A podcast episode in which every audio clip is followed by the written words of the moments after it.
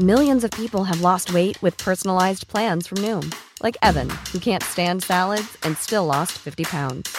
Salads, generally, for most people, are the easy button, right? For me, that wasn't an option.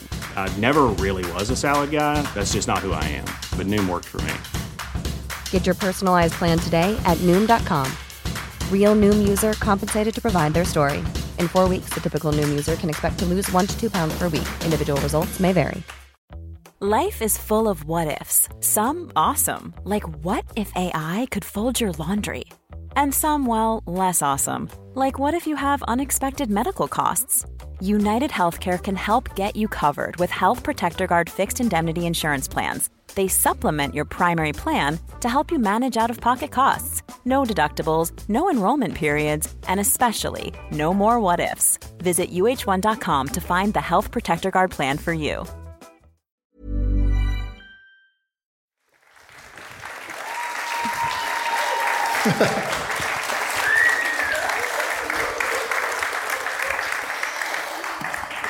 Var ikke det en veldig uvant lyd? Ja, veldig uvant. Lyden av mennesker. Skjønner ikke. Nei, ikke heller. sånt. Jeg bør ikke se på det, jeg blir så forvirret. Eh, Velkommen tilbake til Rekommandert, alle sammen. Live foran et publikum på Union scene på gudene må vite hvor eh, lenge. Temaet i dag er eh, småfugl, og mer spesifikt mine tre favoritter, som da er eh, spurv, kjøttmeis og dompap. De kan du få i gave etterpå. Eh, Til å hjelpe meg så har jeg fått huka inn en biolog med doktorgrad i evolusjonsbiologi, Hanna Nyborg Støstad.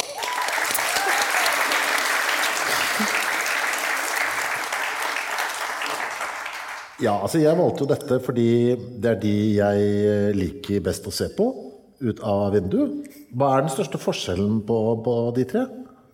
Eh, Den største forskjellen er egentlig fargen. Ja. Ja. Ok, det er utseendet, liksom. Eh, De er ganske like sånn fugletyper. Som, hvis man ser på fuglene som en helhet, så er de her ganske sånn nært beslekta. Men de er forskjellige familier, da. Eh, Så er spruefamilien og finkefamilien og meisefamilien. Mm, men de er ganske like i, i type økologi og sånn, og ganske lik størrelse. Kjøttmeisen er litt mindre. Ja. Eh, og så er det noen sånne detaljforskjeller, og de synger litt forskjellig og sånn. Um, ja. Så kjøttmeisen er minst, for jeg liksom tenkt at spurven var minst. Vet du, jeg, jeg skal ærlig innrømme at jeg ble litt overraska. Jeg, jeg måtte google det for å sjekke. Ja. Eh, for liksom finne antall gram og sånn. Og kjøttmeisen er minst, men spurven og dompapen er omtrent like store. Sånn 20-25 gram. Mens, Så lite? eh, Ja. Kjøttmeisen er sånn 15-20. Litt mindre. For det gikk en spurv i ruta uh, tidligere i år, og så under løfta så tenkte jeg i alle dager, så lett? Ja, det er jo bare fjær. Ja, ja ikke sant? Ja. Nesten bare fjær. Ja, det er ikke noe kjøtt på de i det hele tatt, omtrent? Bitte, bitte litt. Ja. bitte. De har litt muskler. Og så har de jo eh, Altså, beina er hule. Det er sånne små porøse Så beina er porøse, sånn at de skal være så lette som mulig. Hva er forventet levealder på en sånn fugl? Eh, altså Gjennomsnitt er kanskje sånn to-tre år. Eh, men det er veldig, veldig stor variasjon. Så de aller, aller fleste fugler dør når de er bitte små, altså egg eller unger noen måneder gamle, liksom. Eh, veldig, faktisk ganske få fugler som overlever til de er voksne. Eh, mens hvis de først blir voksne, hvis de overlever liksom den første, første vinteren og, kommer til våren igjen, så kan de fort leve noen år. Og de eldste kan bli typ 10, kanskje 15 år, maks. Eh, 15 år gammel spurv? Det er men det er teknisk sjelden. mulig. Ja. Det er sånn wow, rekordholder. Ja. Ja. Har det vært gjort noe forsøk på å liksom å, i fangenskap og bare se hvor gammel de kan bli? Eh, det vet jeg faktisk ikke. Eh, ikke som jeg har hørt om. Eh, vi må ta livet litt fra starten, tror jeg. Bare ta det fase for fase. De begynner jo som egg. Begynner som egg. Hvor er de? Hvor er egga? Jeg har ikke sett eggene, tror jeg, da, til noen av disse. Nei, de gjemmer seg jo ganske godt eh, fordi de ikke skal bli spist eh, av ja, fugler og rotter og alle mulige ting som vil spise dem. Um, så de er i reiret, og um, eh, altså Dompap lager et sånt klassisk fuglereir, på en måte, med små pinner og sånn, som de lager i en busk. Eh, gjerne dypt inn i en busk noen meter over bakken, sånn at vi ikke ser det så lett. Eh, mens spurv og kjøttmeis er, eh, hekker i hulrom. Så de vil gjerne ha liksom, et hult tre. Nå har vi menneskene kutta ned de fleste hule trærne, så da finner de kanskje en, en postkasse, eller en hulrom i en bygning, eller en fuglekasse, hvis de er heldige. Så sitter de der og eh, ruger da, disse foreldrefuglene på eggene sine i et par uker. Og så klekker eggene.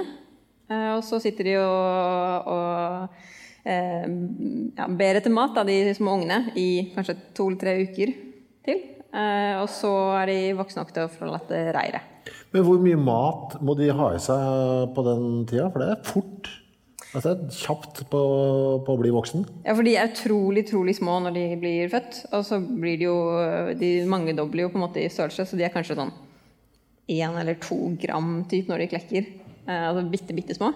Eh, så må de jo ha ganske mye, så foreldrene er jo inn og ut og mater og mater og flyr og flyr og flyr for å prøve å finne nok mat til dem. Så gjerne eh, insekter larver og sånt til dem, da. Men eh, oppe på huset vårt, så vi satt ute på terrassen en dag, så hørte vi Hadde mistanke da, om at det var noe fuglegreier altså i taket. For vi syntes det var litt sånn rart. syntes det så ut som det var noe fuglebæsj oppe på loftet. Og også litt sånn noe strå og noe greier. Så tenkte jeg, Er det en som har liksom kommet seg oppå der? Og så hørte vi en litt sånn fæl lyd i takrenna.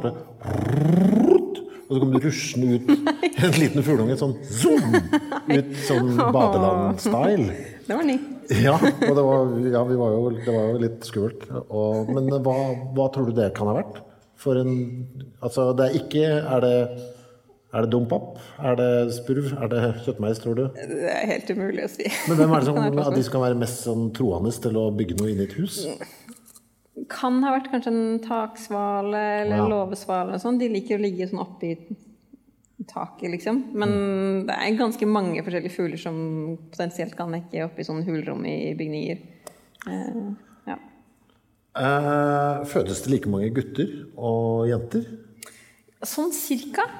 Ja, eh, men det er, det er, en av de store diskusjonene i biologi om eh, sånn kjønnsforhold, sånn sex ratio, som det heter. Eh, og masse sånne hypoteser om hvilke forskjellige ting som kan påvirke det. Sånn om større hanner som er større for flere gutter fordi de har så gode hanner, så de har flere hannavkom. Det er masse sånne forskjellige hypoteser, men ikke sånn kjempemye bevis på det akkurat hva som fører til det ene eller det andre. Eller det er veldig, veldig mange faktorer da, som sannsynligvis spiller inn, og som sannsynligvis ikke gjør sånn kjempemye forskjell. Sånn at i de aller fleste tilfellene så er det omtrent 50-50. Mm. Ja. Uh, men er det liksom rett fra redet å være voksen fugl, eller er det en ungdomstid? Ja, de har en sånn liten ungdomstid. Oh. Og det er en ting som kanskje mange ikke liksom får med seg, fordi disse små fuglene de er jo ganske voksne. De er ikke sånn bitte små fuglunger, men de er ikke helt voksne heller. Så de ser litt sånn eh, tjuskete ut, kanskje. Eh, og så faller de eller hopper ut av, av redet, da, og så har de en liten periode hvor de liksom flakser litt rundt på bakken og er litt klønete og ikke helt kan fly igjen. Og, og de liksom eh, prøver å høre etter sangene til faren sin og lære seg sanger og sånn. Hvor de på en måte lærer seg å være fugl. Og det tar kanskje noen uker eller noe sånt. da, Litt avhengig av forskjellige arter og sånn. Uh, og da er de for det første veldig sårbare, fordi de kan ikke fly ordentlig. Så da kommer det en katt, ikke sant? og så er det ha det bra til den lille fuglen. Men det andre er at folk ser dem, og så 'Å nei, stakkars lille fuglen har falt ut av reiret sitt'. Så tar de med den hjem og skal gi den mat, og så klarer de å gi den riktig mat, og så dør den. Uh, det skjer ganske ofte. Så det er egentlig fint at folk vet at de har en sånn ungdomsperiode. Det er helt normalt, og foreldrene pleier å være rundt omkring og gi den mat og sånn. Ehm, så det er en sårbar periode, men det er en del av, eh, ja, en del av livet. Så når vi tror vi er snille og skal redde en liten fugleunge, så kan det hende at det er bare en liten sånn tenåring som er ute og, yep. og tråkker vannet litt? Ja. Men den der lille krabbaten som sklei ned der, det kan jo ha vært en liten sånn teenager? ja, ja. Bare, ja. ja, nå er vi på vei ut i den store verden. Altså, vi gjorde alt riktig, vi, da, når vi bare tar Ok, stopp en halv. Du, du bare nyter livet? Ja, den fikk jo skikkelig sånn fart ut i livet. ja, ja. Er det noe pubertet her, eller? Eh, ja, så på den måten at de blir jo ikke kjønnsmoden før måte neste år. Ja, så hele første året så er det Ja, fordi de hekker jo som regel om våren, for da er det mest mat eh, til ungene. Sånn at det første året så bruker de på en måte på å bli voksne og lære seg å fly, og ja, kanskje etter hvert når det nærmer seg, så etablerer de et territorie og sånne ting, da. Du sa om de som går ut på bakken, at de driver og lytter etter faren sin. Var det en grunn til at du sa faren, og ikke foreldrene? Ja, for det er stort sett uh, hannene som synger. Eh, ikke alltid. altså En del andre steder i verden hvor det er mer sånn tropisk klima gjerne og sånn, så er det ofte eh, hunder som synger også. Men her oppe, og de aller fleste fuglearter, så er det hannene som liksom har den store sangen fordi de skal imponere hunden. De har et territorium som de beskytter med alle ressursene om våren, og så kommer skal, hundene og skal velge og sånn. Eh, så det er liksom hannene som synger, stort sett. Eh, så derfor må da disse unge fuglene lære sangen av faren sin. Men er det virkelig deres egen far de lærer den av også, eller er det bare sånn generelt av andre spurver? Ofte så er det det fordi de har gjerne et territorium, da, og så er det faren som er i nærheten der. Eh, men de hører nok litt på andre òg. Men det som er litt gøy, da, er at eh, For de har på en måte noe mm, genetisk sånn anlegg for sangen sin, liksom. Og så lærer de på en måte resten av eh, foreldrene eller faren. Så en kollega av meg fra tidligere de gjorde for en del år siden et forsøk da, hvor de tok kjøttmeisunger og blåmeisunger, og så bytta de plass. Så de vokste opp i hver sine reir. Og da når de vokste opp, da, så dro de tilbake og hørte hva, slags sang de sang. Eh, og da sang de sånn midt imellom. sånn blanding. Og svorsk, liksom? Ja. så det var ganske morsomt. Da var det ganske tydelig sånn, ok, men da er det litt gener og litt uh, miljø. Ja. Sjekka dere hva barna deres igjen gjorde, eller? Eh, det, det, kan nok hende de ikke fikk så veldig mange barn. de sliter nok litt med å klare å imponere liksom, hunden når de ikke engang har lært seg riktig sang. Men tenk deg, sånn, På sikt, tror du fuglene vil bli likere og likere i lyd? Bare sånn fordi det liksom er så mange fugler? At vi er nå i en sånn hellig fase hvor det er masse forskjellige lyder, men sånn over tid Nei. Nei? Eh, fordi eh, det som skjer da Det er så deilig når du ser på meg sånn dum, som om jeg er verdens dummeste mann. Eh, men det er et veldig gode spørsmål. Neida, men det som skjer da, er jo at disse har disse sangene, og hundene typisk velger en hann basert på bl.a. hva slags sang han har. Så hvis en hann har en veldig rar sang, så kommer ikke hun til å velge han å få avkomme. Fordi det er jo ikke, jeg vet ikke om det er en kjøttmeis eller en uh, ørn. liksom, Jeg vil ha en som ligner på meg, sånn at vi får et avkom som er laget sånn som det skal være, og ikke en annen weird blanding. Uh, så derfor velger de hanner som har uh, den sangen som de skal ha, mer eller mindre. Og så holder de på en måte seg selv til seg selv, sånn at det blir en art som kanskje er spesialisert på en type mat eller noe sånt. da. Eh, så hvis det blir mye blanding, så blir de ofte litt sånn imellom artene. Og kanskje de f.eks. er eh, tilpasset til å spise frø, men så har de en, fått en hjerne som sier at ja, men jeg vil veldig gjerne ha insekter. Og så blir det liksom mismatch. Mm. Eh, så derfor holder artene seg stort sett til hverandre, og derfor har vi arter, på en måte. Er de gode foreldre? Eh, småfuglforeldrene? Ja, faktisk. De er ganske gode foreldre. Eh, så når hunden sitter på reir og ruger, så er hun jo en veldig god mor og sitter der nesten hele tiden. Eh, og bruker opp masse av sin energi og kapasitet på det. Og da kommer jo han og mater henne, stort sett. Og så når de har klekket, så flyr både moren og faren ut og inn og ut og finner mat til dem. Og det gjør de helt til de er klare til å klare seg selv. Eh, for jeg ser jo, Nå er det jo mye på vannet nå, så er det mye ender med andungene. Og det virker som det er, der er det veldig påpassing. Mm. Litt sånn, virker som de passer på lenger.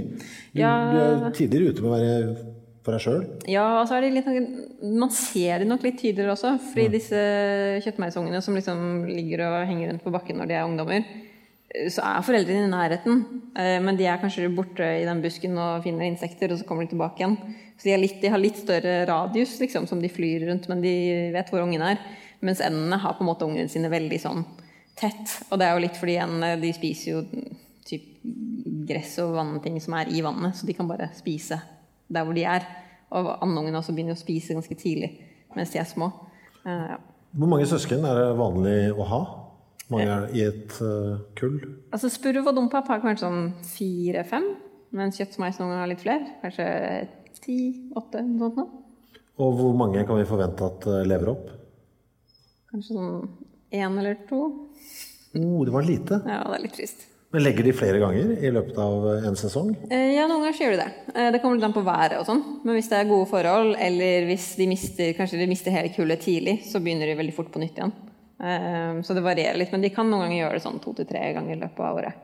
Hva er det som er gode forhold, da? Mye insekter, særlig. og at det er litt varmt. fordi hvis det er veldig kaldt og mye nedbør, sånn, så bruker de mye energi på å holde seg varme. Ja. Så kan vi forvente et sånt kull rundt nå, f.eks.? Ja. Eh, når er det man regner en, eh, en dompap f.eks. som voksen? Jeg tenker vel kanskje eh, at det er etter vinteren. Så den er liksom en ungfugl fortsatt utover året, men når du begynner å nærme deg våren igjen, da har den jo levd på en måte hele det første leveåret snart. Og skal begynne å lage sitt eget territorie og forsvare det og lage reir og sånn. Så da er den på en måte voksen. Hva er prosedyren da? Når de skal finne seg og lage seg territorium? Altså Først eh, så må den finne seg en plass som ikke er tatt av noen andre. Og da kommer det både an på litt sånn hvor tidlig ute man er, men også hvem som er de mest dominante. da. Eh, og det handler om størrelse, det handler om farge, det handler om atferd, litt forskjellige ting. Um, og så eh, finner de liksom dette området, da, og kanskje er det noen sånn knuffing mellom, i grensene her, og de synger, og så hører de hvor de andre er, og så finner de liksom ut av det på forskjellige måter. Uh, og så må man prøve å tiltrekke seg en hund, da. Uh, så hunden kommer og prøver å finne en hann som passer hennes ønsker. Og så begynner de reirbyggingen, da. Ja. Med en gang de har funnet hverandre, så er det, det er oss? Ja. Er de monogame, noen av disse? Dompapen, spurven eller kjøttpeisen? Det er et uh, godt spørsmål. De er stort sett monogame sosialt. Uh, så de henger sammen og bygger rede sammen og på en måte er kjærester, liksom. Men så er det mye utroskap. Mye utroskap på, på, begge sider, holdt jeg på å si. Ja. Men uh... Så det de gjør, da, det er at de, hun, hunden for eksempel, hun finner seg en hann som er eh, ja, For de skal ha en hver, ikke sant. Så du, og den beste var tatt, så da får du ha liksom, den tredje beste, da, eller noe sånt. Eh, og så må Harry reir, og det er de to, liksom. Men så flyr hun bort og har seg med den beste. Og han også kanskje kan få, han får spredt sine gener litt rundt omkring, og hun får eh, litt flere gener. Og, og det her er det masse forskning på. Hvorfor gjør de det? Hvem velger de? Hvorfor velger de den til å være sosial med, den til å være utroskap med? Eh, og så, uh, Det som jeg forsket på på min doktorgrad, da, det var jo fuglenes spermceller. Okay. Som er et svært tema. Masse forskning, flere forskningsgrupper på fuglespermceller. Uh, de er utviklet da, til å være kjemperaske og sånn, fordi disse hannene de, altså de vet jo at, vet at hundene parer seg med flere hanner. ikke sant? Så derfor må hannenes spermceller være superbra. sånn at det er de som befrukter egget hennes. Så de, altså de svømmer fysisk veldig fort? Ja, ganske fort. Mm. Fordi det haster før det kommer en ny en, liksom? Ja. Sitter, hvorfor sitter ikke bare vokter da? Sånn, bare passer på henne etter at de har gjort det de skal? Bare sørger for at Eller gjør de kanskje det? De gjør det. Ja. De gjør det. Men de må finne seg mat, og så det er liksom andre ting som de må gjøre også. Så må på jobb, og så Hvis han er på jobb, så, sånn. så er det litt sånn. Så skjer det noe greier. A lot can happen in the next three years. Like a chatbot may be your new best friend. But what won't change? Needing health insurance. United Healthcare Tri Term Medical Plans are available for these changing times Underwritten by Golden Rule Insurance Company, they offer budget-friendly, flexible coverage for people who are in between jobs or missed open enrollment. The plans last nearly three years in some states, with access to a nationwide network of doctors and hospitals. So for whatever tomorrow brings, United Healthcare Tri-Term Medical Plans may be for you. Learn more at uh1.com. Millions of people have lost weight with personalized plans from Noom, like Evan, who can't stand salads and still lost 50 pounds. Salads, generally, for most people, are the easy button, right? For me, that wasn't an option. I never really was a salad guy. That's just not who I am. But Noom worked for me. Get your personalized plan today at Noom.com. Real Noom user compensated to provide their story. In four weeks, the typical Noom user can expect to lose one to two pounds per week. Individual results may vary. Hi, I'm Daniel, founder of Pretty Litter. Cats and cat owners deserve better than any old fashioned litter. That's why I teamed up with scientists and veterinarians to create Pretty Litter. Its innovative crystal formula has superior odor control and weighs up to 80% less than clay litter. Pretty Litter even monitors health by changing colors to help detect early signs of potential illness. It's the world's smartest kitty litter. Go to prettylitter.com and use code ACAST for 20% off your first order and a free cat toy. Terms and conditions apply. See site for details. This is Paige, the co-host of Giggly Squad, and I want to tell you about a company that I've been loving, Olive and June. Olive and June gives you everything that you need for a salon quality manicure in one box. And if you break it down, it really comes out to $2 a manicure, which is absolutely insane. It's also so easy to get salon worthy nails at home with Olive and June. The difference between how your nails used to look when you did them yourself and now with the Manny system is a complete game changer. The best thing about Olive and June too is it's a quick dry, dries in about one minute, lasts for five days, and full coverage in up to one to two coats. Visit oliveandjune.com slash perfectmani20 for 20% off your first system. That's oliveandjune.com slash perfectmani20 for 20% off your first system.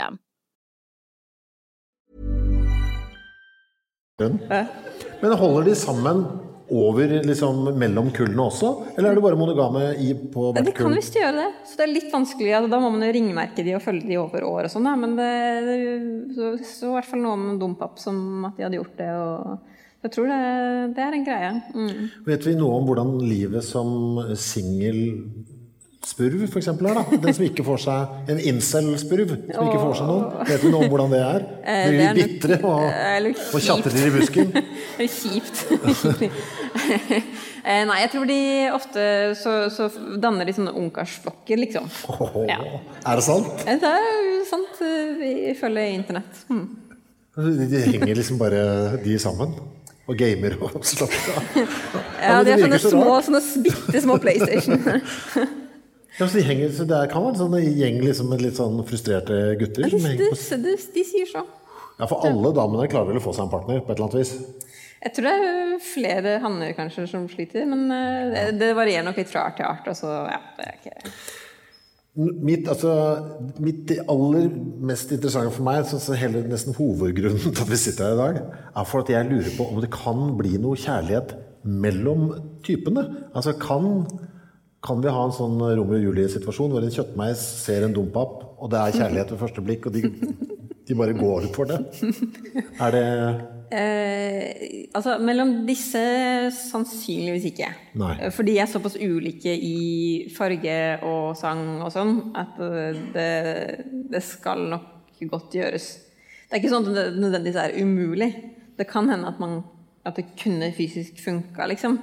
Eh, men de blir på en måte ikke tiltrukket av hverandre. Fordi dompap-hundene ser etter en knallrød fjæredrakt, liksom. Er det jo rødere, jo bedre? Ja, jo rødere, jo bedre, stort sett. Mm. Så det, det viser noe om eh, hva slags eh, status han har eh, altså næringsmessig. At han har fått i seg riktige vitaminer og noe som heter karotenoider, som er sånn fargestoffer som de får fra maten. og sånn. Hva med, altså Vet vi noe om hvilken type sang de syns er fin? Altså Hva det er de liker i lyden? Er det høyest mulig volum, eller er det noe i melodien? Hva det er som er tiltrekkende der? Ja, det, det er nok litt forskjellige ting. Eh, så blant annet så skal det jo da være noe som høres ut som en kjøttmeissang eller en dompapsang f.eks. Men dompapen har jo ikke en sånn veldig tydelig Altså kjøttmeisen har en veldig sånn tydelig sang, mens dompapen er litt mer sånn trillende, forskjellige toner og, og sånn. Um, så da handler det nok vel så mye om ja, volum, og at uh, de kan mange forskjellige repertoarer, er også en greie. Så Svarttrosten f.eks. har masse forskjellige typer sang, og der uh, er det visst bra å ha mange forskjellige typer sang. Um, og ja, det er litt forskjellige, forskjellige parametere liksom, som varierer litt fra art til art, hva de liker. Og så er det litt vanskelig å finne ut helt sikkert hva som er det beste, liksom. Tror du Nå høres det ut som hvis jeg hører en, en annen enn disse tre, da, som sitter og synger med liksom veldig mye forskjellig, da kan det være litt sånn Se, se, se. Se på meg. Hør på Ja, meg. for noen arter så er det jo sånn. Eh, så noen av dem har jo sånn utrolig repertoar. Sånn blåstrupe, eksempel, som er den som jeg har av de eh, her bamsene her. Eh, den hermer jo etter forskjellige ting. Så den kan herme etter både andre fugler, men også liksom ting den hører. Så kubjeller, eller en port som går opp og ned, eller et eller annet sånt. Og det er visst eh, ganske attraktivt da, at de kan måte vise at de kan gjøre, synge mange forskjellige ting. De har en ja, stor hjerne, eller hva det er. Så papegøyeaktig det var. Ja, litt sånn papegøyeaktig. Eh, vet du noe om disse Skjønner de hverandre, tror du? Altså Skjønner spurven, dompapen, kjøttmeisen? Altså, vet, tror du det? Ja, litt i hvert fall. Eh, Så, altså, de er jo ikke så veldig opptatt av hverandres sanger. Eh, Det har vi jo nevnt at de liker liksom hver sin sang. Men de lager jo også en hel del andre lyder. En sånn alarmlyder f.eks. Sånn nå, 'Nå kommer det en katt, pass dere'. Og det er det bevist ganske mye at forskjellige arter hører på hverandres lyder. Ja. Eh, Så jeg så en sånn forskning på at de hadde spilt av eh, småfugllyder, lurer på om det var kjøttmeis, eh, med, med høns, altså fange, høns i fangenskap. Og da hadde de hønsene begynt å bli sånn stressa og se seg om og sånn etter eh, fare. eh, Når de spilte av sånn varselrop da, fra kjøttmeis. Eh, Så der var det jo liksom en annen eh, art da, som de hørte etter. Så jeg tror det er en del sånne type ting som de skjønner sånn på tvers av eh, Det er jo litt sånn som når vi snakker med noen som kan et annet språk. Hvis man snakker liksom og prøver å eh, ha en normal samtale eller flørte med noen, eller noe, så er det veldig vanskelig. Eh, men hvis, man, hvis det er sånn Det brenner der borte, liksom. Det klarer man på en måte å kommunisere. Nå blir jeg så nysgjerrig, for disse, disse jeg har jo med tre sånne plysjfugler her, som er med ekte fuglelyder. Har du noen idé om hva, faktisk, altså hva slags type lyd de kommer med? Om det er eh, 'se på meg, se på meg', 'her borte er det mat', fare? Vet du noe som helst? Jeg tror alle de er sånn eh, prøve å imponere hunden-sanger. Åh, den er litt rar, da. Kjøttmeis? Det er ikke en veldig typisk kjøttmeis. Er det ikke det? Nei. Det sto noe 'authentic sounds'. det. Var, eh, var den dårlig? Er det ikke ekte? Jeg trodde det var ekte kjøttmeis. Ja, men de pleier å være litt mer sånn tu-tu. Du, jeg har hørt rykte om at kjøttmeis har forskjellig dialekt i Bergen og på Østlandet. Stemmer det? Ja, altså mange fugler har litt forskjellige dialekter. Jeg Så gøy. Det er veldig gøy. Eh, Kjøttmeisen tror jeg er vel så mye sånn individvariasjon. Mm. at de synger bare litt forskjellig fra individ til individ. Og så har jeg hørt noen rykter om at kjøttmeisen har begynt å synge enklere sanger nå enn den gjorde før. Eh, at før i tida så var den liksom, hadde en sånn du, du, du. Den hadde liksom en ekstra tone. Eh, mens nå er den bare to toner. Og at, eh, at det kan ha å gjøre med at det er mer bråk i verden. At det er biler, og det er eh, Vi spiller musikk, og kanskje særlig trafikk. da At det er lettere for dem å høre hverandre når sangen er litt enklere. Eh, Men det er mange, mange forskjellige arter som har sånn tydelige dialekter. Eh, Særlig sånne fugler som har veldig tydelig, eh, tydelig sang, som svarttrosten f.eks. Da jeg dro for å studere i England, så eh, gikk jeg ut av eh, bygningen en kveld, og så hørte jeg liksom så hørte jeg svarttrosten, men så var det ikke svarttrosten. på en måte. Det, det var veldig åpenbart at det var en svarttrost, og jeg så den sitte der oppe og synge. Men så var den liksom, den var litt rar. Det hørtes ikke ut som hjemme. Den, eh, da, da lærte jeg det, da, at de fuglene har dialekter. Hva med spurven? Den føler jeg liksom er, fins over hele kloden.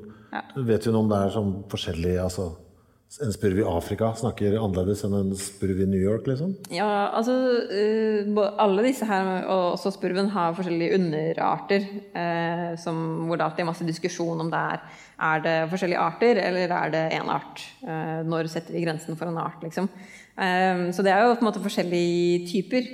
Eh, men de er jo veldig like. Så de kan nok forstå hverandre, vil jeg tro.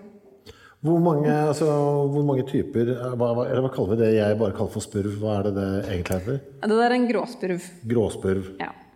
Uh, er det underarter av gråspurv også, eller er liksom grovspurv en type?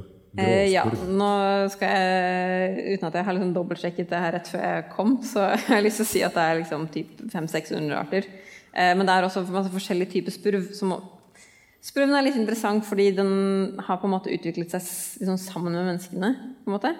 Eh, så den har liksom fulgt etter oss litt og, og, og blitt tilpasset til eh, å spise stivelse og sånn, siden vi gir den så mye mat, og sammen med jordbruksrevolusjonen og, veldig spennende.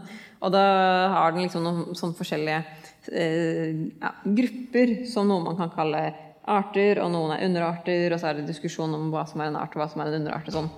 Eh, men si det er eh, ja, 10-15 forskjellige spurv eller noe sånt, av den, altså, som ligner på gråspurven. Men, Men så blir det de- definisjon, for da kommer det pilfinken som ligner litt. Og så, ja, det er masse diskusjon. Veldig spennende. Men Du sier at den har utviklet seg sammen med oss. Er det av de tre som vi snakker mest om i dag, er det den som har eh, hatt mest med mennesket å gjøre opp igjennom? Ja, i hvert fall som vi vet. Eh, Så det er en gruppe på Universitetet i Oslo faktisk, som har forsket en del på gråspurven og hvordan den har utviklet seg, og genene dens evolusjonen dens og sånn. Eh, Og de har funnet ut at um, omtrent samtidig som jordbruksrevolusjonen, så eh, utviklet spurvene seg. Eh, og da endra de seg fra å være en fugl som eh, ja, spiste mer insekter og sånn, til å bli mer eh, avhengig av menneskene og frø og særlig eh, Så du kan se det på genene som, som er for å eh, fordøye stivelse, at de endra seg. Og også litt på skallen, at de fikk mye sterkere skalle, som sannsynligvis er til å knuse frø, sånn som, er, sånn som menneskene lagde. da. Um, og så kan man se liksom at de har da, på en måte skilt seg da, fra de gamle spurvene, som er særlig ved midt, i Midt Midtøsten. Eh, og så har de da på en måte spredt seg sammen med menneskene. Og nå finnes de jo over hele verden, så de har jo vært kjempesuksess. Så for omtrent 200 år siden da, så ble de innført til Amerika, f.eks. For eksempel. fordi de europeerne som bosatte seg der, syntes det var litt kjedelig. uten at de, De tok det med seg. Ja, de tok det med seg. Eh, Så nå er den jo, den er jo en fremmedart da, egentlig i Amerika. Eh, som ja, De europeerne savna de kjente fuglene sine, liksom. Er det en invaderende art? Presser den andre fugler ut? Eh, ja, jeg tror den gjør det, altså. Eh, så litt eh, usikker på hvilken, hvilken grad den gjør det. Men den er kjent som en fremmedart i, eh, i Amerika, som på en måte er sånn litt upopulær og vil helst ikke ha den der. Eh, Men så det som har skjedd de siste kanskje 50 årene, er at den har eh, gått kraftig tilbake. Særlig i Amerika, men også i England og sånn. Så i Amerika så er de på en måte Jeg tror mange er litt triste for det, fordi de kjenner den fra barndommen og sånn. Men så er den jo egentlig en fremmedart, så de er på en måte glad for det også. Uh, Den gamle vet du, altså hvordan har den forandret seg i utseende? Vet du noe om det? Bortsett fra det med kraniet. Har den blitt større? Har den blitt mindre? Hvilken vei går den? Etter det, Det tror jeg ikke det er så stor forskjell på. Uten at jeg er helt sikker på det. Jeg synes de har så jevn, konsistent størrelse. Er det en sånn superfordel med å være akkurat den sizen som eh, spurven, kjøttmeisen og dompapen har? Ja, det er jo det. Altså, det er jo litt forskjell. Da. Sånn som blåmeisen er, den er nede på 10 gram, så den har også funnet en ny måte å være på. Um, men det er jo en del av de som er omtrent der, og det har jo kanskje noe med å gjøre den balansen mellom å For du, du må finne nok mat til å holde deg gående, og så må du være liten nok til å kunne liksom, sno deg unna um, fiender når de kommer. Uh, Men det finnes jo på en måte fugler i alle former og fasonger som finner fin måte å gjøre det på. Så det er liksom forskjellige varianter. Jeg synes det var gøy du sa det, at spurven liksom har fulgt oss. For det slo meg at den Jeg syns den blir likere og likere dua. Den blir liksom, ja, men skjønner hva jeg mener? Jeg syns den blir mindre den blir mindre og mindre redd. Eh, Jeg føler at den er mindre redd for mennesker nå enn bare da jeg var liten. på en måte. Nå kommer liksom Ja, ja, ja, dette er ikke noe stress. De er ikke noe farlige. Ja, ja, men det gjør de.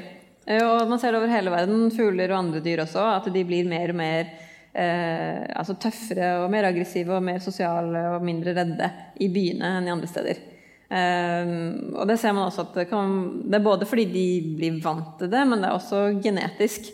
At de fuglene som er i byene, de, eh, hvis de er litt tøffe og liksom tør å snappe maten ut av fingrene på oss, så gjør de det bra, og så får de masse avkom som ligner på dem, og så blir det flere og flere av de tøffe fuglene.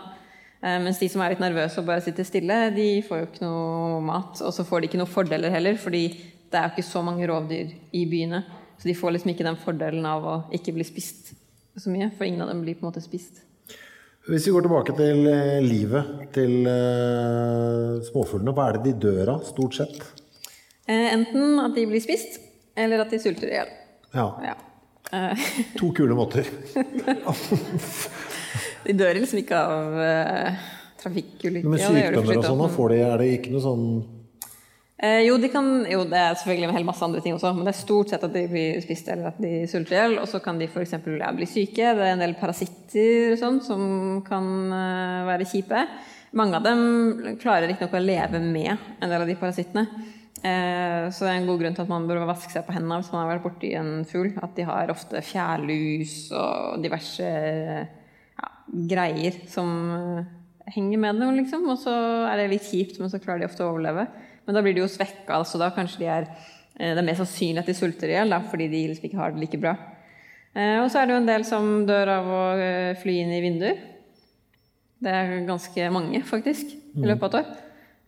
Og så er det en del, og ganske mange som ja, det er for så vidt også å bli spist, da. Å bli spist av katter. Er det katt som er den største småfugldreperen? Litt usikker på om det er den største, men det er i hvert fall en veldig stor andel. Eh, så det var en studie i Amerika som snakket om liksom millioner og millioner, eh, uten at jeg husker akkurat det tallet. Eh, men det er en, merkbar påvirkning på fuglebestandene, er huskatter. Så det er jo Fuglene er jo truet på en måte av at um, de mister habitat, de har ikke så mange steder å leve lenger, eh, og sånne ting. Men det er også huskatter som er et problem for dem, faktisk. Eh, Kristoffer Reinsfeldt har stilt et spørsmål her. Hvilke andre fugler spiser kjøttmeis og, dum, og dompap? Altså er det, hva er fuglefiendene? Fuglefiendene, når de er voksne, er det kanskje særlig spurvehauk. Ligger i navnet. eh, som er eh, den tar dem. Ellers er det jo andre typer rovfugler. Hønsehauk eh, og ugler, kanskje, og sånne ting. Eh, mens når de er små, særlig når de driver og hopper litt sånn hjelpeløse rundt på bakken, så er det liksom ja, kråke, nøttekråke ja, Litt mindre fugler også. Eh, Kråka spiser andre fugler òg, ja. ja, kan, kan det. Særlig de litt sånn store, sånn svartkråke og sånn. Og også når de er i reiret, så er de jo veldig utsatte. Da kommer ofte hakkespetten inn, f.eks. Tar noen. Ja. Men noen av disse, spurven, kjøttmeisen eller dompapen, spiser de, kan de hive seg på kjøttdieten hvis det kniper? Nei, de er ikke helt der, egentlig. De spiser jo, altså, de spiser jo på en måte kjøtt på den måten at de spiser insekter. Mm. De spiser jo larver og sånn, som, så de er ikke vegetarianere, liksom. Men de er også små selv, så de klarer ikke å spise noe. Men de vil ikke gå løs på åtsel, f.eks., hvis de finner det?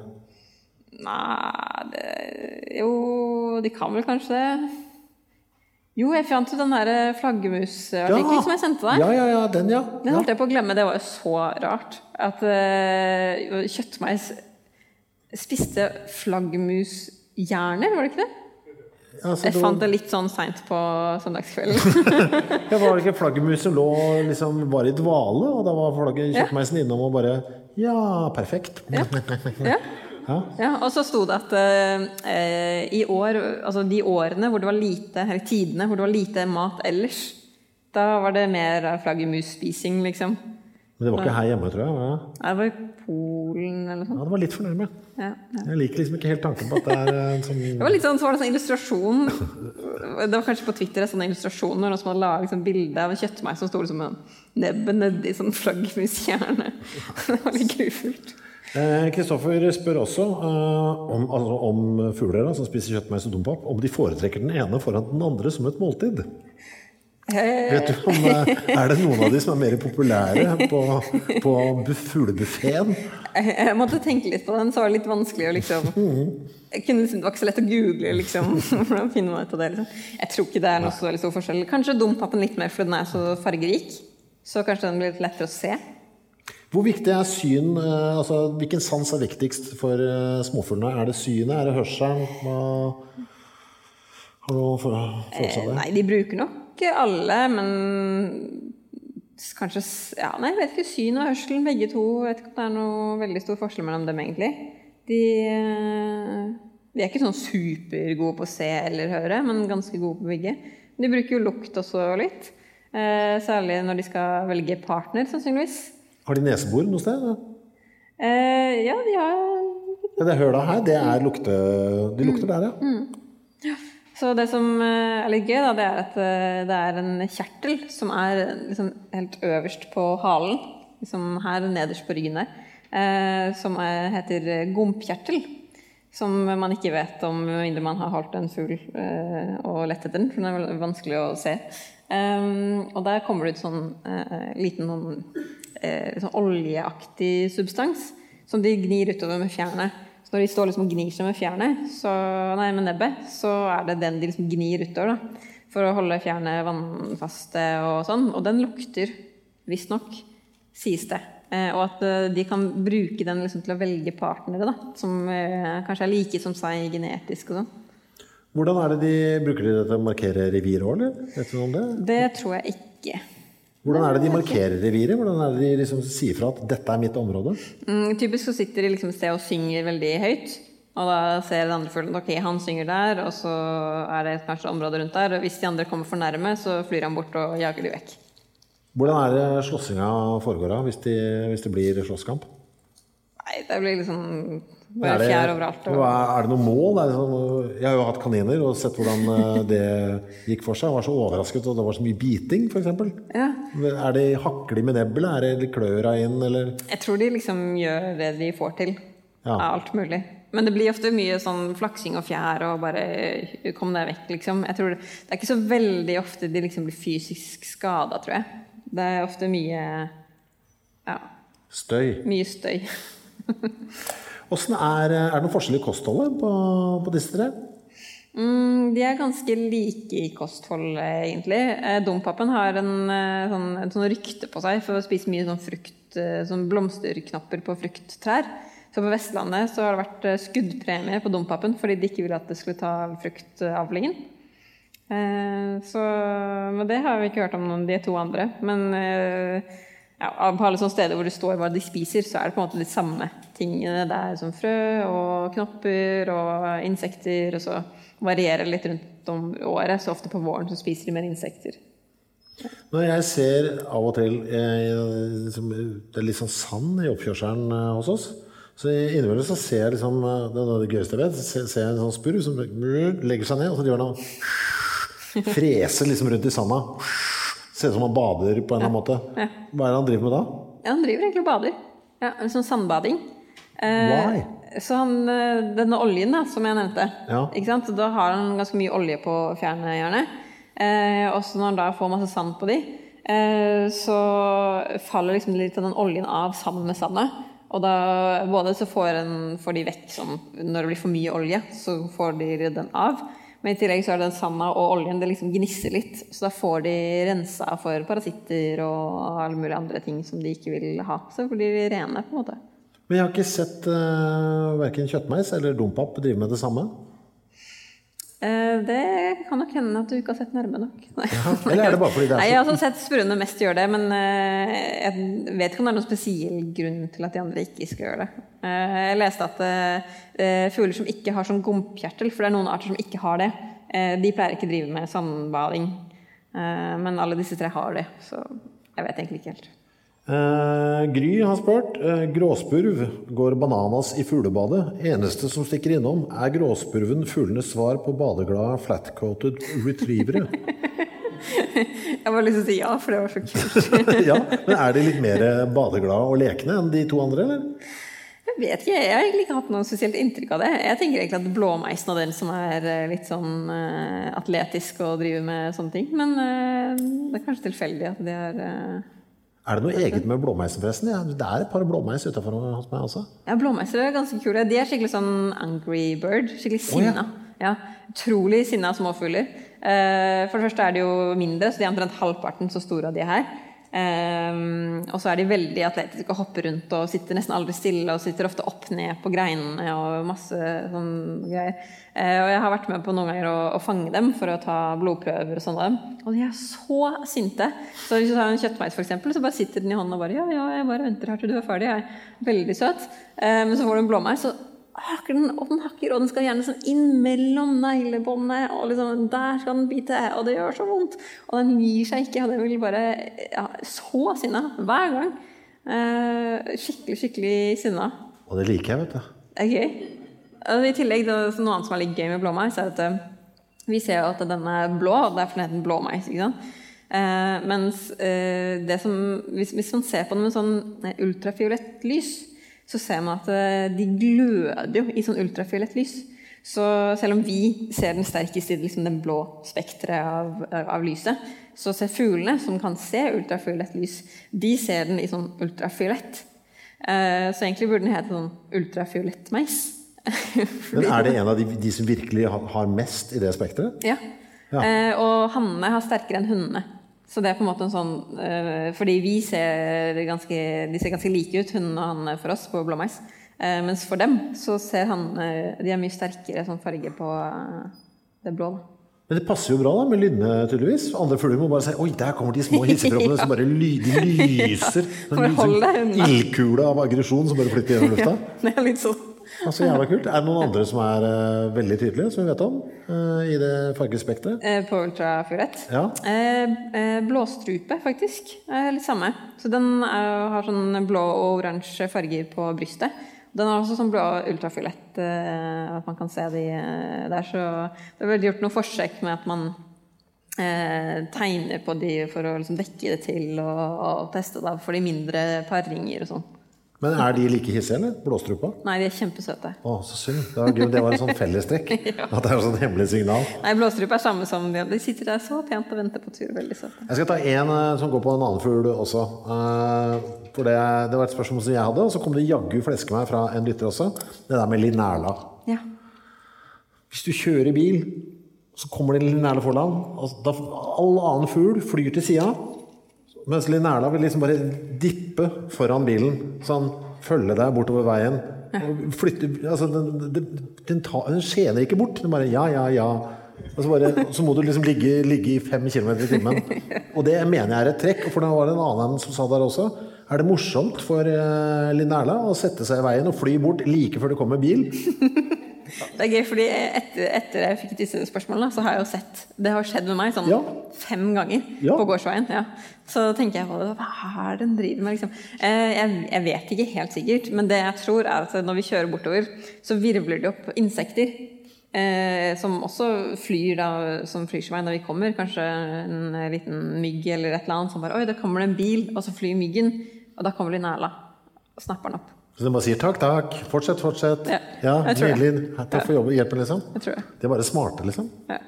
Du, eh, av disse tre, hvem er det som er mest sosial, og hvem er minst? Eh, jeg vil kanskje si at spruven er mest sosial. Eh, de er jo alle tre litt sånn har territorier, men kan også være i flokker, liksom. Men jeg tror nok spurven er kanskje den minst territorielle og mest sosiale av dem. Det er jo typisk at vi liksom ser en hel sånn busk med masse spurv bare sitte og tjatre der. Er det da nøytral grunn når det sitter en busk tjåka full av spurv? Tror Ja, du? jeg tror det. Jeg tror det ofte er sånn at det kanskje er ungfugler, eller at de ikke har liksom funnet ut av territorien sine ennå, eller, eller sånn. Men det kan nok også hende at de har liksom sine små revirer innafor der. Jeg er ikke helt sikker. Det er jo et eh, voldsomt med kakkel eh, i en sånn spurvebusk. Er det noe poeng med det? Vet vi noe om det blir jo sikkert bare gjetting, da, men har vi noen forståelse av hvorfor det er så voldsomt mye kakkel? Altså, hva, er det bare 'her er jeg, her er jeg, her er jeg'? Eller er det beskjeder, tror vi, som blir gitt? Jeg, tenker Det må være beskjeder, fordi ellers så ville de ikke gjort det. fordi hver gang de sier sånn og, og lager lyd, så er det jo mye større sjanse for at eksempel en katt eller en annen fugl kommer og tar dem. Så det er jo en ganske stor kostnad ved å lage så mye lyd. Så da er det logisk at det må være en eller annen fordel. Eh, Så sannsynligvis så driver de og kommuniserer mellom hverandre eh, og sier enten sånn 'Flytt deg, dette er min grein', eller eh, 'Der borte har jeg funnet masse kul mat', eh, eller god mat. Eh, Du kan fly bort dit, eller eh, og der kommer det en kattpastei, eller ja, alle mulige forskjellige ting. Ja. Gjøres det noe særlig forskning på å prøve å finne ut av hva fuglene faktisk eh, sier? Og skjønne språket deres? Eh, ja, det gjøres nok litt, eh, men det er ganske vanskelig å på en måte sette si, halen på grisen. Eh, det gjøres nok kanskje litt mer med litt større fugler, som er litt lettere å forske på. Eh, sånn fugler som Ja, det er kanskje litt større fugler eh. Noen i Amerika for eksempel, så har de sånn eh, forsøk hvor de har prøvd å eh, komme med sånn Her kommer det en slange, her kommer det en rev. Lager de forskjellige lyder. Den typen ting. Eh, jeg vet ikke om jeg har lest noe på spurv spesifikt, egentlig. Eh, eller på akkurat disse her. Eh, men det forskes jo utrolig mye på, og særlig på kjøttmeis, egentlig. forskes det veldig, veldig mye. Hvorfor akkurat på kjøttmeis? Jeg tror det er blitt en greie, og da er det, mye kunnskap. Og da er det lettere å på en måte bygge på den kunnskapen. Og så finnes det liksom forskningsstasjoner, sånn som i England, utenfor Oxford, så er det en, en skog som heter Witham Woods, eh, hvor de har eh, kjøttmeis, eh, fuglekasser, som de har sjekka og gjort forskning på i mange tiår. Så de har en sånn kjempelang tidsserie med liksom alle de har slektskap, og alle, og alle har fargeringer, og de kjenner alle individene, og det er liksom kjempemasse greier. Så da er det veldig lett for forskerne å gå inn og analysere de individene, fordi de allerede har ja, hvem som er foreldrene til dem og alle sånne ting. Er kjøttmeisen overalt, den også, eller? Eller er det en europeisk Eh, Den er mest eh, europeisk, og så over til Asia, mot liksom Nord-Russland eh, og nedover mot Japan og Nord-Kina og sånn. Um, og så eh, litt i Nord-Afrika, hvis jeg husker riktig. Eh, og dompapen egentlig samme utenom Nord-Afrika. Eh, men spurven er hele verden. Unntatt Antarktis. Så du kan ikke forvente å se verken kjøttmeis eller dompap i, USA? Nei. Er det noen forskjell på intelligens på disse tre? Jeg prøvde å finne ut av det, men jeg klarte ikke å finne ut. Jeg tror ikke det. Regnes de som smarte? Altså, ja, de er ganske smarte. Eller, altså, alt er relativt, da. ja, jeg Eh, tenker liksom, Kråka er definert, den er Ja, glup, Ikke liksom. sant? Ja. Eh, og kråkefugler generelt, liksom ravn og sånne ting, de er jo ansett som å være veldig smarte. Eh, men eh, spurvefugler, altså hvis jeg ser på den store gruppa spurvefugler, som er liksom denne typen fugler, eh, er også ganske smarte eh, og ganske sånn kreative, egentlig. Kan ofte finne løsninger. Så du kan gi dem sånn oppgave sånn Hvis du trekker i denne tråden, så får du godbit. Hvis du trekker i den, så får du ikke godbit. Så lærer de seg det. Og åpne bokser liksom? og Ja, ja. Så det er en, eh, det var en del studier på eh, Barbados-dompapen, eh, som var smart. Og den kunne gjøre forskjellige sånne eh, oppgaver som de lærte den da, med å dytte her og trekke der, så kommer det noe mat og sånn. Eh, og kjøttmeisen også er ganske smart. Eh, så det er et studie som er litt kult, hvor de tok noen fugler ut av flokken sin, og så hadde de noen sånne bokser hvor du kunne åpne, eller fuglen da, kunne åpne boksen ved å dytte døra enten til høyre eller til venstre. Uh, og noen av dem lærte at hvis du dytter døra til venstre, så får du mat. Mens noen andre av dem lærte at hvis du dytter døra til høyre, så får du mat. Og så var de der noen uker og lærte det. De fikk bare mat når de gjorde det, det ene eller det andre. Og så ble de sluppet ut i flokkene sine igjen. Og så satte de ut matere hvor du kunne få mat hvis du dytta den enten til høyre eller til venstre. Så du fikk mat uansett. Eh, Så de fuglene som hadde lært at du skulle gjøre det til høyre, de gjorde det til høyre. Og da lærte alle de andre fuglene i flokken Alle de åpna til høyre. Mens de som hadde lært den åpne til venstre, da alle de fuglene, også de som ikke hadde lært det selv, de fulgte vennene sine. Så åpna alle de inn til venstre. Og også når de da liksom et år etterpå kom tilbake, de hadde fått unger, så gjorde ungene også det som foreldrene hadde lært. Så, så de driver jo på en måte hermer etter hverandre eller lærer, lærer bort og sånn. da. Og da må man jo være ganske intelligent. Og så er det jo tydeligvis det ganske sosiale òg, for det er ikke sånn at vet du hva, jeg skal holde dette for meg sjøl. Den driver jo tydeligvis og sprer eh, informasjon. Mm. Ja, ja, ja. Du ser en eller annen nytteverdi der. Ja.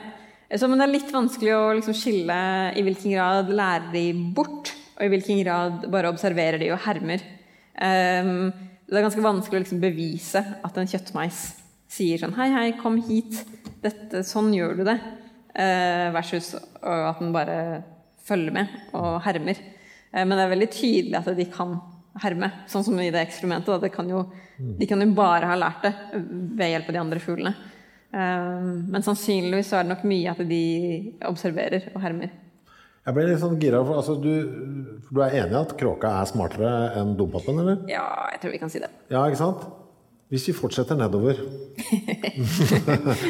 For da er det jo da vi, altså, ikke sant? Kråka er smart. Den er ganske, ganske glup. Har vi en fugl som er litt tett, Så er, som si den her er ikke så Her står det ikke så bra til. Det er nesten litt rart at den fins. Har du Altså, jeg har litt lyst til å si sånn type andefugl. sånn. endene? Hvorfor det? De som jeg er så glad i? Jeg har ingen god grunn til at jeg sier det. Nei, men, nei, men er det, er det, er det Jeg vet ikke. Nei. Nei, det var ikke så, jeg tror ikke det er sånn, hvis du, hvis du googler sånn intelligens, så er det, det er ikke så mange som har forska på sånn Denne fuglen er litt dum. Det, er, det blir liksom ikke så mye forskning Ville den kanskje ha dødd ut av seg sjøl hvis den var dum? Uh, Altså, det kommer an på hva du mener med dum. ikke sant? En bakterie vi, er jo en... dum, liksom. Men det ja, er masse bakterier. vi har jo definert kråka som smart. Ja. jeg, da, må vi, da må du En som ikke har noen kråkeegenskaper Den klarer ikke å løse en eneste oppgave. Med. Maten må bortimot lande i kjeften på den. Uh, Ja, altså det er jo en del fugler som er litt mer sånn passive, kanskje. Um, skal ikke men fugler generelt, nei, si, fugler generelt er jo en ganske smart gruppe dyr. Ja. Det er litt sånn, Greia deres er jo å prøve å liksom finne forskjellige ting ute i verden. og for De har forskjellige nisjer og ja, Jeg vet ikke om jeg liksom vil si at det, det, er alltid, det er alltid noen som er dummere enn andre, liksom. Men jeg tror ikke liksom Det er ikke noen som er helt blåst, liksom. uh, hvor langt kan de fly? Eh, De, altså, det kommer an på kan eller gjør. De kan jo fly veldig langt. I ett strekk? Eh, ja, de kan jo fly langt i et strekk også, men disse her pleier ikke å trekke. Sånn at eh, det her er standfugler, mer eller mindre, som ikke liksom flyr eh, til Afrika og sånn. Så, eh, sånn som spurven og, altså, De flyr kanskje typ 10-20 km maks når de skal flytte seg fra fødestedet sitt til der de skal bo. Eh, og så bare holder de seg i et område. Så de pleier ikke å fly så veldig langt. Men, men de kan fly langt. Jeg leste noe om at en kjøttmeis som fløy liksom 1300 km på 16 dager, eller hva det var for noe. Så det var jo kjempelangt. Uh, og det er jo masse småfugler som flyr kjempelangt. Steinskvetten, f.eks. Den ene den trekker jo fra Alaska til midt i Afrika hvert år. Og tilbake igjen hvert år. Men krysser de hav og sånn? Ja, ja. Flyr midt over havet og over alt sammen. Men hadde en uh, dompap klart å liksom Teknisk sett, tror du, klart å fly fra Bergen til England? Ja. Hadde Ja. det? Krysse havet der? Det er Liksom? en del, eh, altså Dompapen er, Av disse her så er det dompapen som er mest sånn eh, trekkfuglaktig. De flytter seg en del etter hvor det er mat. Eh, så det kan godt hende at den ville flydd til England, ja. Det skal du ikke se bort fra. Vet vi noe om hvordan de klarer å navigere? Hvor, eh, hvordan det fungerer praktisk inni de? Ja, det er ganske spennende, egentlig. Det har vært ganske mye forskning på det. eh, Og det virker som det er flere ting som spiller inn. Eh, Så at de både har De har en sånn magnetisk altså De kjenner det, jordas magnetiske felt inni hodet, liksom. Som er ganske fascinerende. Eh, og så kan de navigere med eh, stjernehimmelen. Det var en eh, fyr i Amerika som putta masse fugler inn i et sånn planetarium. Eh, også, Det var ikke akkurat disse artene her, da. Men eh, så, så fant hun at det, når da tiden kom for at de skulle trekke, så fløy de jo da etter stjernehimmelen, sånn som nå er inne inni det planetariet. Og ikke sånn som det var utafor. Åh, det er bølte, altså. Altså, det er en del sånn dyreforsøk hvor man tenker sånn Stakkars, stakkars dyret. Men eh, vet vi noe om hvordan det fungerer praktisk med den magnetgreia i eh, skallen? Er det en magnetisk bit som er løs, som flytter seg litt rundt? Vet vi noe om akkurat hvordan magnetismen slår ut? Jeg tror egentlig ikke man vet det ordentlig. Det er litt som hvis, hvis noen ikke kunne lukte, hvordan skulle du forklart dem lukt? Det er liksom en sånn sen, en sensor holdt jeg på å si, som er veldig vanskelig å forklare. Jeg tror det er litt sånn at de har på en måte De, de kan forstå det. Men jeg, tror ikke, jeg, vet ikke om vi helt klarer å forstå hvordan det er, på en måte, fordi vi ikke har den typen sans. Da.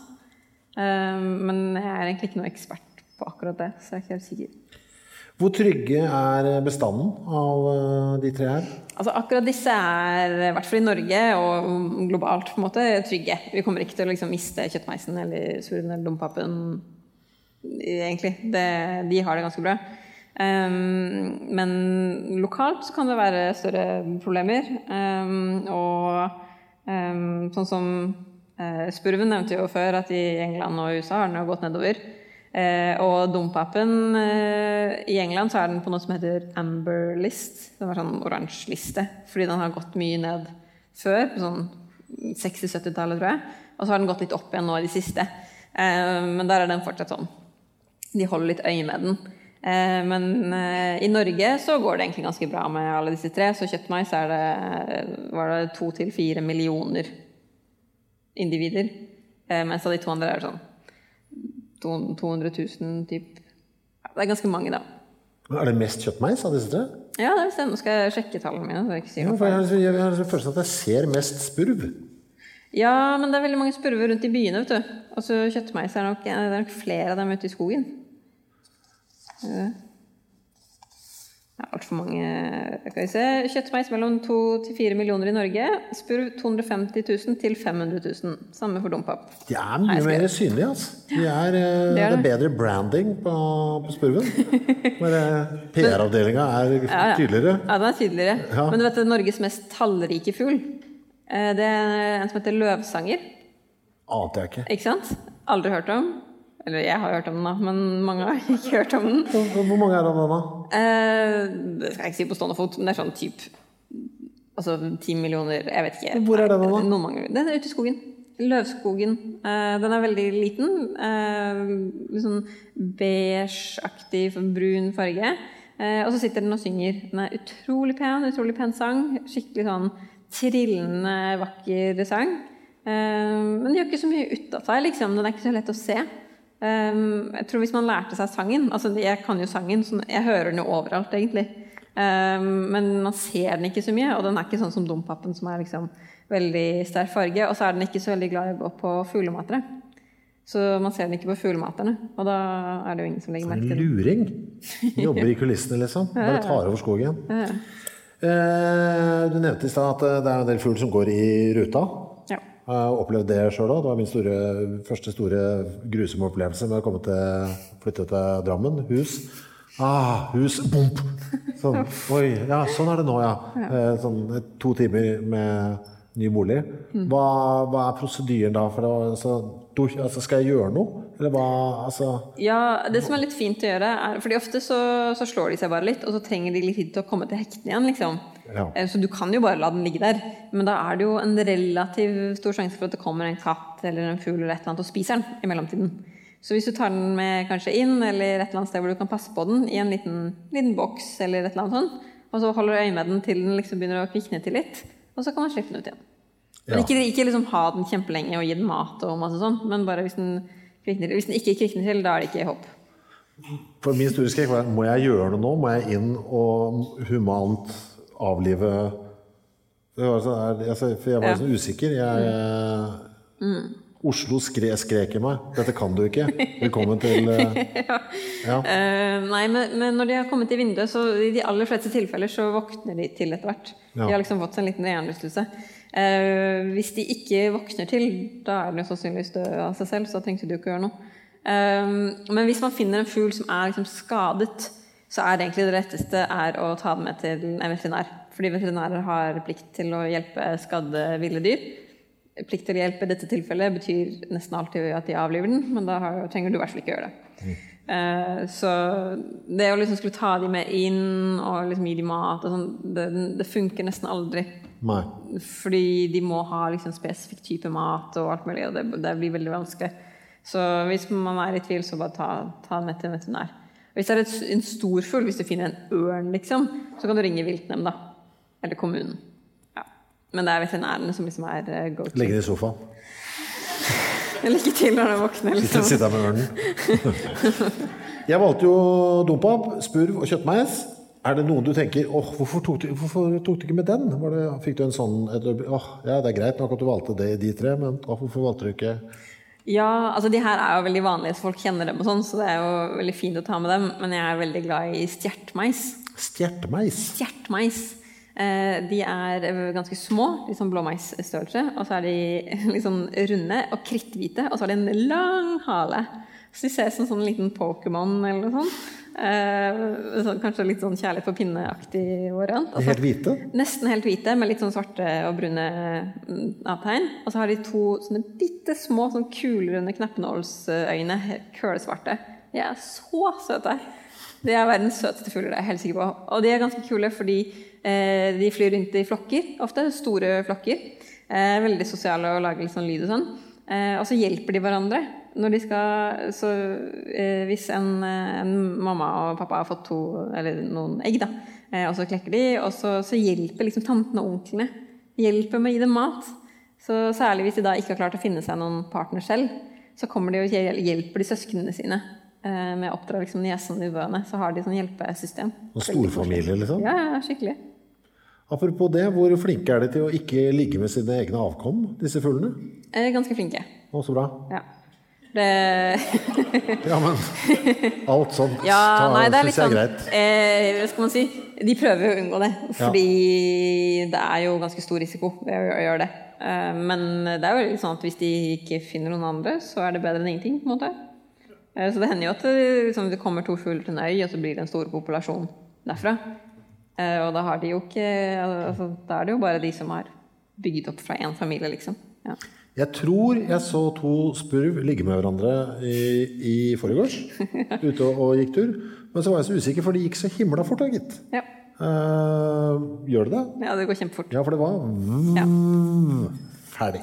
Altså eh, Det går veldig fort. Som, men fugler, da, de har jo ikke, eller sånne småfugler, de har jo ikke penis. De har eh, noe som heter en kloakkåpning. Veldig sexy uttrykk. Eh, så det er bare en åpning, liksom. Eh, både hos han og hos hunden. Så når de skal pare seg, så bare toucher de borti, og så er det ferdig. Og det kalles et eh, kloakkyss. Ja, flott. Men eh, altså Er det nytelsen fuglene imellom, er det bare intellektuelt? Eller får de noe fysisk ut av dette? Uh, selve øyeblikket? Altså, De må jo få noe fysisk ut av det, ellers hadde de jo ikke gjort det. Altså, De er jo veldig drevet av instinkt, på en måte. Ja. Uh, så de aller fleste dyr får jo på en måte Altså Det er vanskelig, fordi vi kan jo ikke spørre fuglene om liksom følelser. Eh, og følelser og, og liksom nytelse og sånn hos dyr har vært veldig underforska på, fordi det har vært litt sånn ikke vitenskapelig nok på en måte, å forske på glede og sånne ting hos, hos fugl, og lek og sånne ting. Eh, Så det, vi har egentlig ikke så mye begreper om hva fuglene føler og, og tenker og ønsker og sånn. Eh, Men det vi på en måte, på en måte vet, er jo at eh, de får jo en eller annen slags eh, belønning på en måte når, når de gjør ting som gagner dem. Sånn når de spiser, når de er sultne og når de parer seg og sånne ting. Eh, Det er på en måte måten naturen fungerer på, er at de, de fuglene som eh, får belønning ved å gjøre smarte ting, de får mange unger som ligner på dem, og så, ja, så sprer det seg på en måte. Um, så de får jo eh, sannsynligvis, det tror jeg det har vært noe forskning på, altså de får på en måte sånn dopamin og sånne ting som vi også får da når de gjør ting som er bra. Så det vil jo også sannsynligvis være det samme når de parer seg. Men uh, dette kloakkysset, er det samme, samme åpninga som avføring, liksom? Ja. Alt foregår på samme sted? Ja, så da jeg holdt på med denne fuglespermforskninga, så måtte vi da ha spermprøver for å analysere hvordan spermcellene så ut og sånne ting. Eh, Så da måtte vi jo eh, Da tar du en fugl i hånda, da, og så snur du den opp ned, og da er det én åpning. Så for å få en spermprøve, da, så tar du en pipett, og så dytter du liksom litt rundt åpningen, så kommer det ut en liten sperm. Men det er mye annet òg, da, i samme slengen? Hvis du har uflaks. Ja.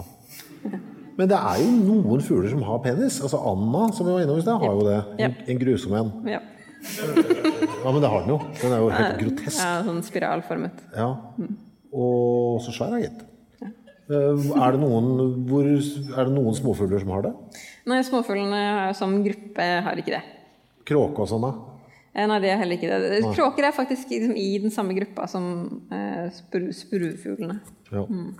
Orker ikke snakke mer om det. Uh, vi har fått, har kommet inn en god del spørsmål. Jeg skal ta bare noen få av de. Det er en som sier her I hagen min er det bare skjærer, flaggspett og masse kaier. Jeg vil ha spurv. Hvordan får jeg dem til å komme? Eirik som sier det. Eh, ja, det, jeg, tenker, det er tre ting kanskje som jeg vil anbefale. Først er å sette ut en fuglemater. Det er jo kanskje sånn steg én. Eh, fyll den med noe de liker. Eh, Peanøtter er populært. Eh, ikke salta, men sånn kjøpt til fugler. Solsikkefrø er veldig populært. Eh, så jeg ha en fuglemater som man fyller opp, og la den stå en stund. Fordi i begynnelsen så er det ikke noen fugler der, så da kommer den til å stå flere dager, kanskje flere uker, uten at noen spiser noe av den. Men da må man bare fortsette å la den stå der, helt til det tilfeldigvis kommer en fugl forbi og ser ah, der var det mat. Og så får den med seg alle vennene sine. Så jeg hadde en fuglemater på balkongen min eh, der hvor jeg bodde før.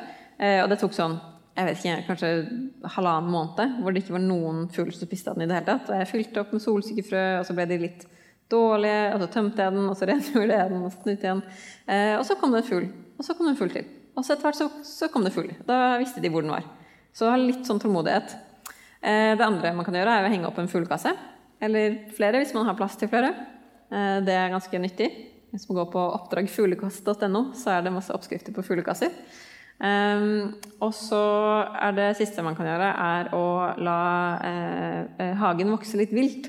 Eh, og ikke klippe plenen så kort og ha masse blomster og gjerne litt kratt og sånn. Fordi da kommer det masse insekter. Og fuglene liker insekter. Og da kommer de til hagen. Eh, Det er på en måte i beslekta spørsmål her fra Torgeir. Skal man slutte å mate fuglene på fuglebrettet om våren eller ikke? Ah, de lærde strides. Ja. ja, hver gang jeg sånn har svaret på det spørsmålet der, så får jeg noen som er sinte, som sier 'nei, det var ikke det jeg hørte fra den professoren'.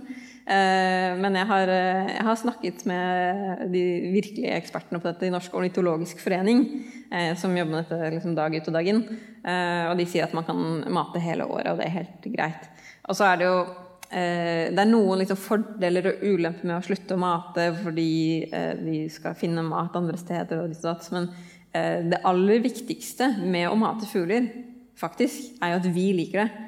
At vi får en eh, glede av, av, å se naturen, at vi får en tilknytning til naturen. At vi kanskje derfor eh, er mer villige til at kommunen vår skal avsette areal til naturen, eller at vi melder oss inn i en organisasjon, eller at vi gjør et eller annet fordi vi er glade i fuglene. Eh, så det er veldig viktig. sånn at Hvis man liksom får den gleden av å mate hele året, så er det helt greit.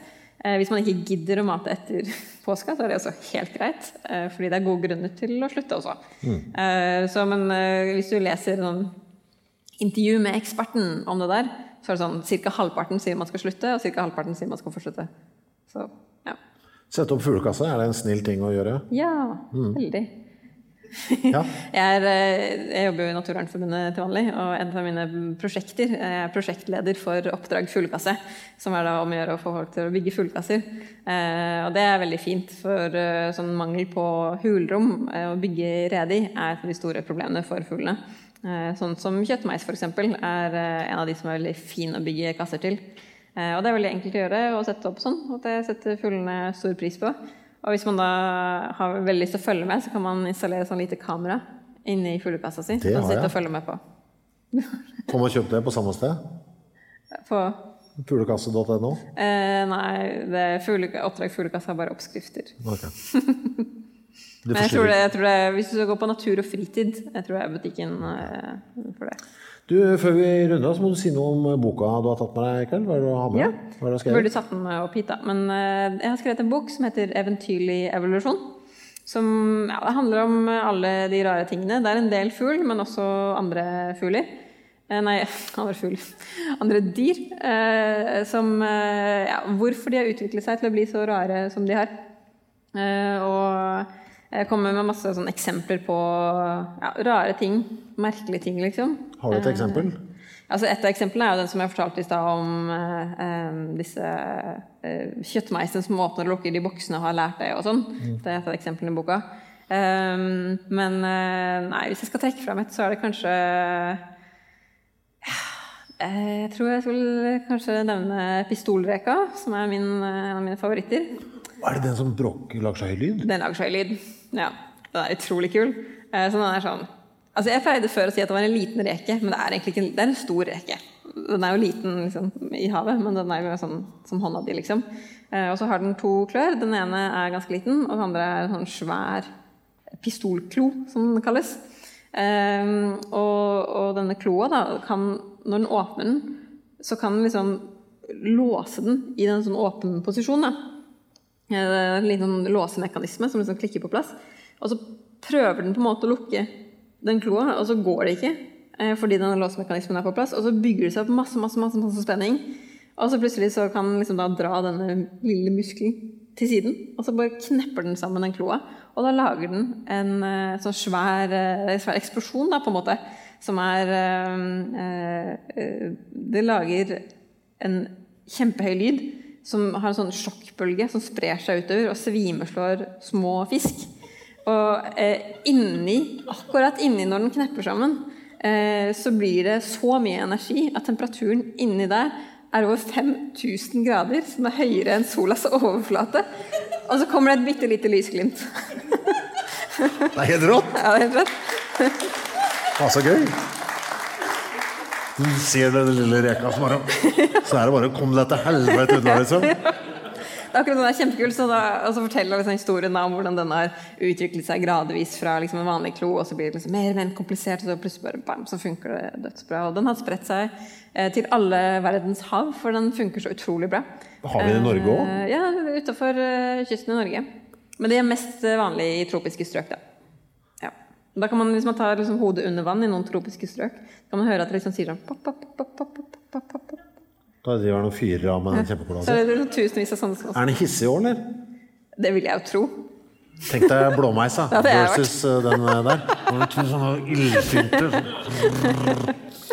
Uh, Faen, hvorfor, hvorfor var det ikke det vi snakka om i dag? Ikke.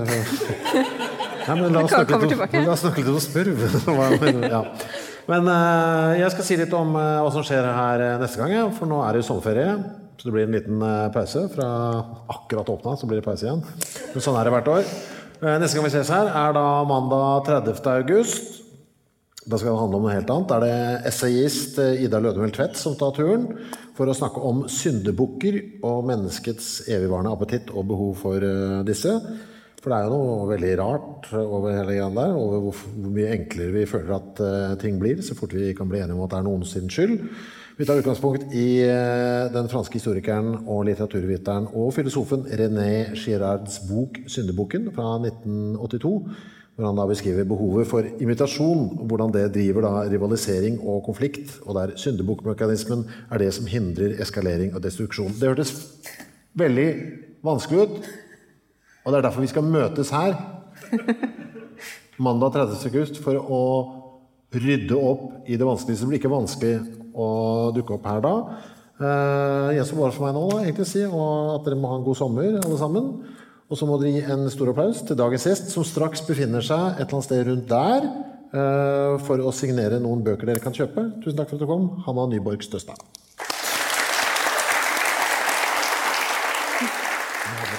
Produsert av Klinge.